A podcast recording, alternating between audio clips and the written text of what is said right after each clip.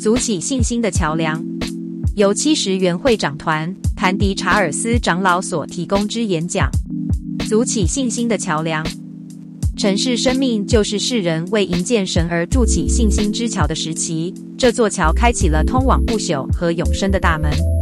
当你走进某家大广告公司的办公室，就会在墙上看到一句裱框起来的话：“人类筑起太多的墙，却建造太少的桥梁。”的确，筑墙通常是为了将两群或多群人在环境上、心理上，甚至精神上隔开，因而筑起屏障。人类之所以筑墙，是因为墙代表了防御、保护或隔离的概念。有些墙正因为这些特质而闻名于世，像耶路撒冷城墙、中国的万里长城以及柏林围墙。墙也常在我们的日常词汇中被用来象征分隔的意思，像一道难以理解的墙，一面欠缺容忍一己的高墙，或是简直就像对着一堵砖墙讲话。而桥的作用则完全与墙相反，造桥是为了聚集，让两群或多群的人汇合在一起，创造出融洽和谐。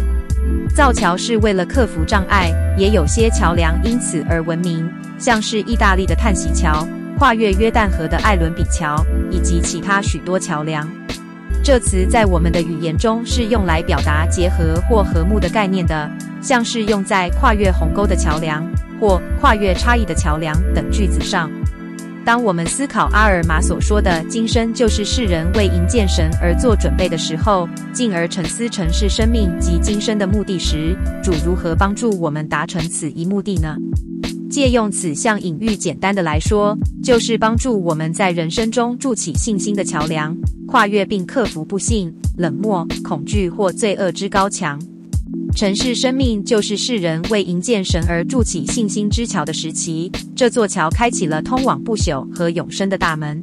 我们要如何来筑起这样一座信心的桥梁呢？我年轻时住在比利时一个名叫南莫尔的城市，那里有一条大河，把位于河流另一岸与它相毗邻的城市分隔开来。当时只有一条桥连接这两个城市，而那座桥是后人在罗马征服者于数世纪前所搭建的桥梁遗迹上，经过多次修筑而成的。由于桥面过窄，难以负荷交通流量，再加上桥面下的桥洞太小太多，因而使得大型船只及游艇无法通过。于是建造一座更宽阔、只有一个弧形桥洞的拱桥势在必行。很快的，人们就在河的两岸开始建筑地基。不久，两座巨型金属桥翼开始由两岸分别搭起，目标是在河的中央汇合。我对此一工程的设计十分着迷，几乎每天都骑脚踏车去看工程进度。终于，安装中央钢制拱心时，连接两翼的日子到了。我和群众一同观看住这项精密工程的施工情形，那是结合两翼首度让桥通车之前的最后一道步骤。大功告成时，群众热烈鼓掌，工人互相拥抱在一起，阻隔两地的河流问题解决了，也克服了。我提及这项经验的原因，是因为它所象指的意义。这座桥梁不仅是一座金属制成的桥而已，也象指住能让我们这群天赋的子女再次与他相见的信心之桥。桥中心的那块拱心石像指住耶稣基督这位中保的救赎，连接了今生与不朽，接驳了自然人与属灵的人，使短暂的今生变为永生。因为他，世人才能与天父和好，我们也才能克服罪恶和死亡的城墙，而这些障碍像指了属灵和属世的死亡。耶稣基督的赎罪，则是救恩计划的拱心石，应许我们能和天父再度团聚。正如我们在摩西书中所读到的，这是经由那将在全盛时代来临的我独生子的血而来的，对一切人的救恩计划。在桥梁的彼端是神的爱，也就是我们若对他的儿子耶稣基督有信心，就能获赐的酬赏。神爱世人，甚至将他的独生子赐给他们。神所有的恩赐中最珍贵的就是其子至高神圣的牺牲，以及他的赎罪。如果我们遵守他的诫命，持守到底，赎罪不仅可以带来不死，还会带来永生。因此，我们若要筑起一座信心的桥梁，就需要在生活中对父子和他的赎罪有坚强的见证。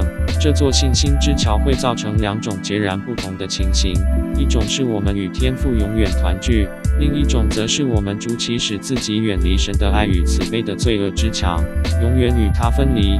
圣灵的恩赐是信心之桥的基石。救恩只有透过耶稣基督及神圣地运用我们对他的信心，才会来到。他能。使我们悔改自己的罪，接受救恩的交易。那些交易恰如桥梁上扶助我们前行的扶手一样，克服人生的阻挠，以及做出正确抉择时所凭借的内在指引和感觉，将透过聆听圣灵的声音而得到。要通过信心的桥梁，可能并不如我们想象的那样容易。但桥梁之所以经得起暴风雨的吹袭，乃是因为其梁柱地基很稳固。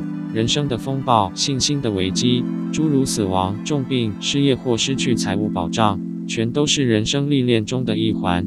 有时候，这些危机可能会严重到让人不禁质疑是否有神和救主的存在。在这样的时刻，呼求神赐予你加增的信心，你一定会得到保惠师的回答。圣灵必成为你的经常伴侣，你的护符必成为一个不变的正义和真理的护符。日常生活的困难，可以从每天的祈求、信心及圣灵的影响中找到解决之道。圣灵会将一切的事指教我们。为了阐明此点，请容我引述一封信函。此信是多年前一位新教友在听过李海乐会长于一场智联会教友大会中演讲后写给他的。信上写道：“您演讲时，有个念头一直在我的脑海中萦回。耶稣基督后期圣徒教会教友的人生，就像是在跨越一道摇晃的吊桥。桥的一边是经由洗礼加入教会获得的重生，另一边则是死亡之后获得的永生。而桥下是世俗罪恶的湍流。一个人刚踏上桥时，离洗礼还近，他感到既安全又有信心。但是，当人们一旦注意到桥下的急流以及还要跨越一大段路程时，内心的安全感就会因一阵阵袭上心头的怀疑和恐惧感而动摇了。于是，就不再经常祈祷，失去了信心、爱心，也不从事使人得以进步的事工。怀疑和冷漠的迷雾会弥漫开来。腐蚀着人的心灵和思想，阻挠人的进步，同时限制人去回应那永字桥的另一端如此十般强烈的大爱。这时应该停下脚步，跪下来祈求。我们应该坚持下去，直到爱的力量使人重拾信心和方向，跨越彼岸为止。最后，若是未把父母和孩子连结在一起，使他们合一成为永恒的家庭，那么信心之桥就尚未完全盖好。在世代间搭起信心之桥的目的是让他们能合而为一，如同父与子合一一样。他们在达到永生的目的上是合一的。为了达成此一目标，神赐给了我们诫命：首先，子女要孝敬父母，而父母要教导子女正直的行走在主面前。请容我举例说明。在第二次世界大战期间，我还是个小男孩，我的国家遭人侵略，危机四伏。母亲教我一席有关信赖和合一的伟大训诲，令我毕生难忘。她让我警觉到战争的危险，并且简单的告诉我：信赖我说的话，跟着我，听我的声音。如果你这样做，我就可以用我所知道最好的方式来保护你。我听从了母亲的话，因为我爱她，并且信赖她。不久之后，学校开学了，那对我而言是另一座有待跨越的新桥梁。为了帮助我准备面对离家求学这项人生的崭新体验，母亲告诉我要听老师的话，并且要服从。我再次信赖母亲的忠告，决心服从老师和新校规。于是后来学校成了知识的桥梁，而非无知之墙。那席信赖和合一的训诲十分重要，使我能和父母、家人、教师合而为一，也让我能借由洗礼加入教会，进而与救主合而为一。同时也提醒了我，身为一位丈夫、父亲和祖父，我可以透过遵守圣殿圣约，继续在家人之间培养信赖与合一的气氛。正如辛格莱会长所说的，圣殿所关心的是不朽之事，是今生和来生之间的桥梁。在我们今日这个时代，我们很容易筑起属世、属灵，甚至家庭或宗教上的城墙来孤立自己。让我们反过来建造更多的信心之桥、和解之桥，过着平安的日子。那平安不像世人所赐的，而是神子耶稣基督所赐的，他就是通往永恒的信心之桥。我见证耶稣是基督，我相信他和他救恩的福音时，我们能在未来团聚一堂。奉耶稣基督的名，阿门。